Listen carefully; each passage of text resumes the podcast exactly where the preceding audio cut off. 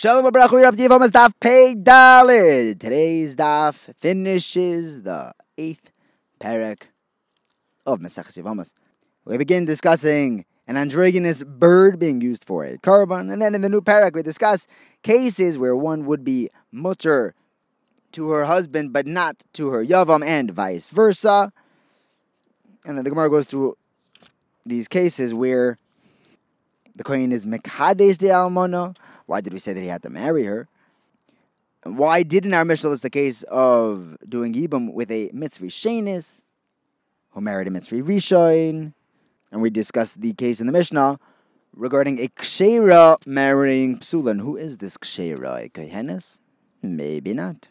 We begin with Rav Shizbi Amar who tells us, as we mentioned yesterday, that Rabbi Eliezer, hold, Rabbi Eliezer does not hold that an androgynous is a male in every situation, because if he did, then even a an animal that is kodesh, if it's an androgynous, he would still say that it has kedusha. Well, says, who says that an androgynous animal is not hektish?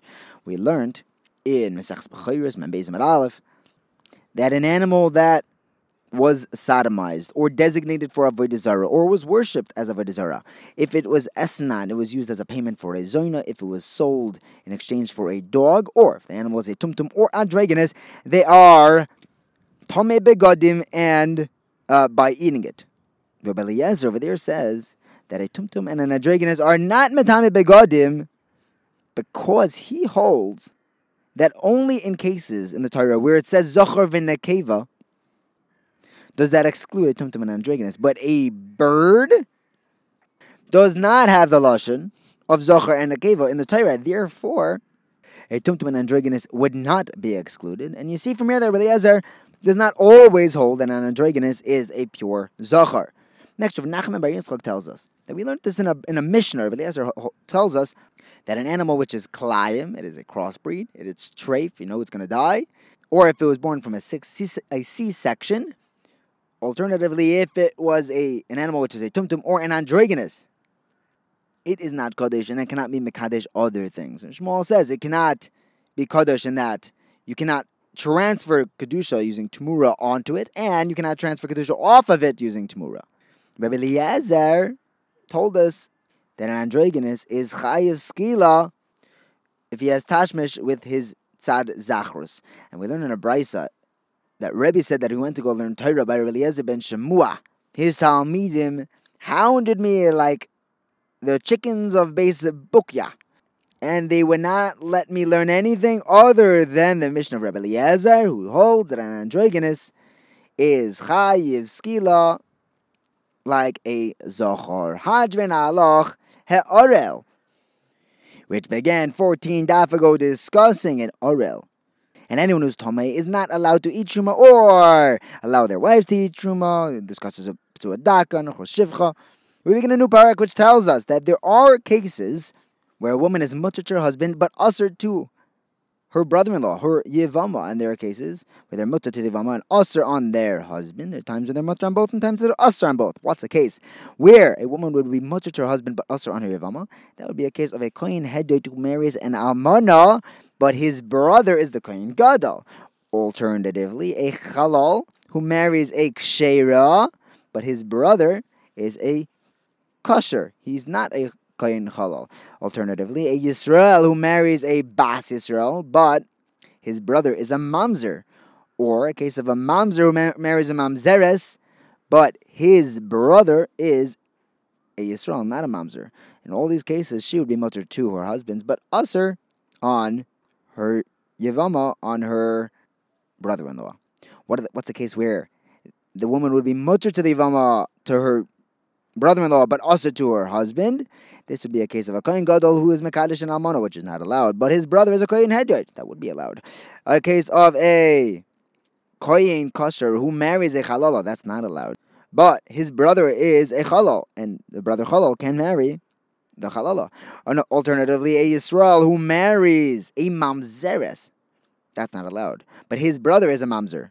That would be allowed. A mamzer who marries a bas Yisrael, but his brother is a Yisrael, not a mamzer. That would be okay. All these cases, this woman is mutter to her her yavam, but not to her husband. When would she be usher to both her husband and her yavam? That would be a case of a kohen gadol who marries an almana, and his brother is also a kohen gadol.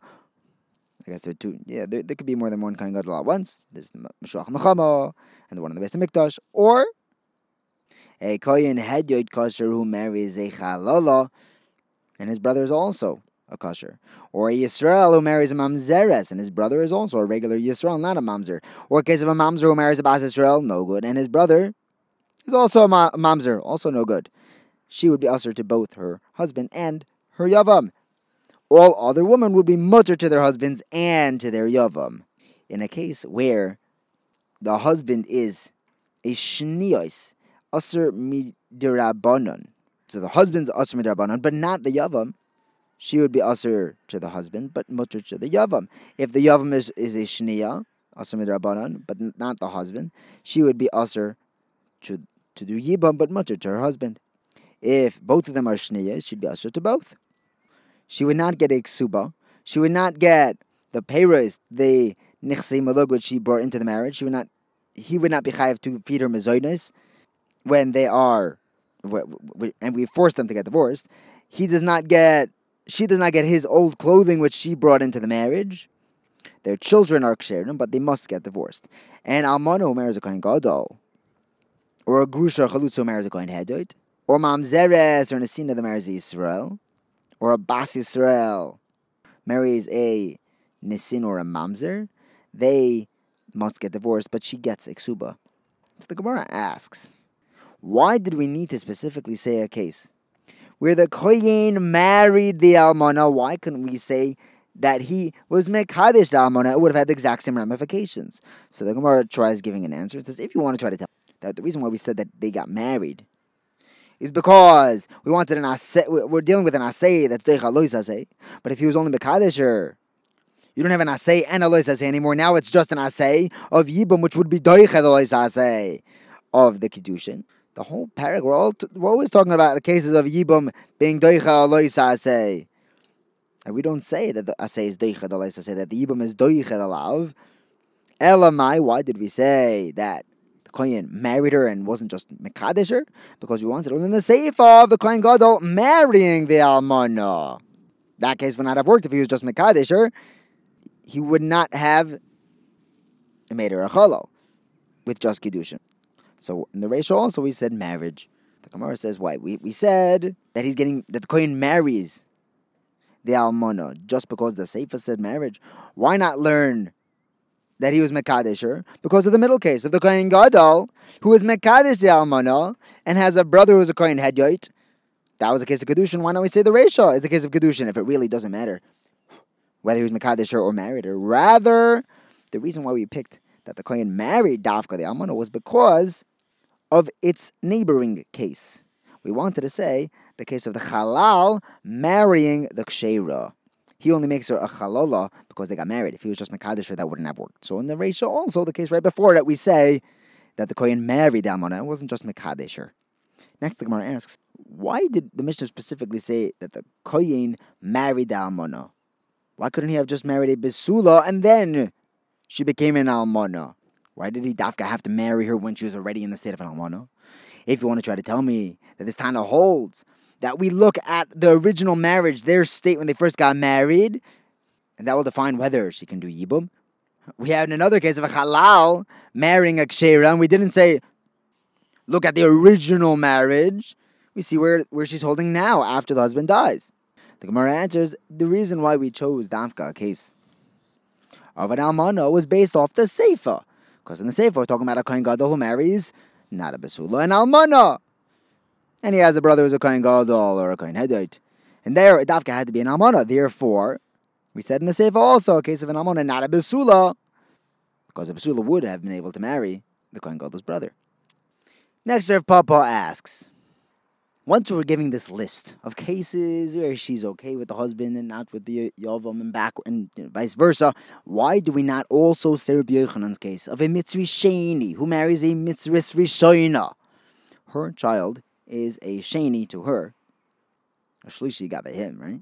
We could also say a case of a Mitzri Sheni who marries two Mitzriyos. One is a Mitzris Rishona, and the other one is a Shniya. And he has two children, one from the mitzvah Rishona, one from the, mitzvah Shniya. If they marry according to their level, right? A mitzvah, the mitzvah Rishona marries mitzvah Shona, mitzvah Shniya, mitzvah marries Shniya. Their children, the, the Shniya's children, can marry into Klal Yisrael. In which case, they'd be allowed mutter to marry their husbands, but their brother-in-law, who is still a mitzvah, uh, a mitzvah sheni, would be aser. If they don't marry correctly, then there'll be mutter to their Yavama, who is a mitzvah shlishis, and also to their husband. If she's a giyores, she'll be mutter to both of them. If she's an islander, she'll be also to both of them. It fits perfectly into the requirements of our Mishnah. The Gemara tells us, you know why I didn't say a case of a mitzvah marrying a mitzvah rishon and a mitzvah shniya? Because it just left it out. It left out cases. Now the Gemara never says that the Mishnah left out one case. It always leaves out at least one. So what would be a second case that was left out? The Gemara says a case of a petzua daka. The Gemara says, how could a petzua daka fit into our Mishnah? That's chayve lavin. Gemara says, yeah, but who says we're not teaching cases of chayve lavin in our Mishnah? We have a case of a kohen hedyot, the married an almona, and a halal that married. Okshera, those are lavin. The Gemara says, no, those we needed because of Rabbi Yehuda Marav. Because Rabbi Yehuda Marav told us that there's no problem of a kohenes marrying psulin. So we need an Mishnah to tell us that there is a problem with that. That we're not going lishitas Rabbi Yehuda Marav. I think them where we learned that a halal who marries a kshera, and Yisrael, this is in our Mishnah, and Yisrael who marries a Bas Yisrael, and their brother is a mamzer. No, the Gemara says we brought in those cases to exclude a lav that does not apply to everyone, and these cases added a scenario of a mamzer who is usher to absolutely everyone, not just kahuna. And we already learned that we have a case of Yisrael who marries a mamzeres and has a brother Yisrael. So we don't need to teach just mamzer, elalav. We are teaching cases of lavin, and it should have said petzua daka, but it left it out. So too, it left out the case of someone a mitzvah marrying a mitzvah rishona and a mitzvah shniya, which in Echanami would for the entire Mishnah. Now, on what we're learning, Rabbi Yehuda Marav kasha. Right? We, we learned from Yehuda, Rabbi Yehuda Marav that there's no issue of a koyehenes, or what, what his lashon is a ksherais, someone who's kosher, to marry psulin. This sounds like we have a raya. We have a raya to him. We said a halal who marries a kshera, which zachar means a kohenes, and a kshera is referring to kosher to being to, to marrying kahuna. The Gemara says no, that that's what. That's not a raya to Yehuda Marav. It could be that a kshera means a Yisraelis. Why is it saying calling her a kshera? I mean, she's kosher to marry the kahal. She's not a mamzeres. She's not an islandess. If that's so, says the Gemara. In the case when he has a brother who's kosher, the that should also mean that the brother is not dafka koyin. It means that he's kosher to the kahal. That's mashma that the husband is puzzled to the kahal. That's not what we're talking about. We're talking about a koyin. Elalav. The brother is a koyin. And the fact that the brother's a kohen, that means the husband's a kohen. And we're talking about a girl who is a kohenes. You see, that kshera means kohenes. Gemara says, who says? Maybe kshera means a kohen. Doesn't have to mean an Israelis. Who says kosher means a kohen? It could mean Israelis. Every lashon can mean something else. It's not necessarily the correlation between kosher and kshera. And echanami kosher means kohen, but it doesn't tell me what vada kshera means.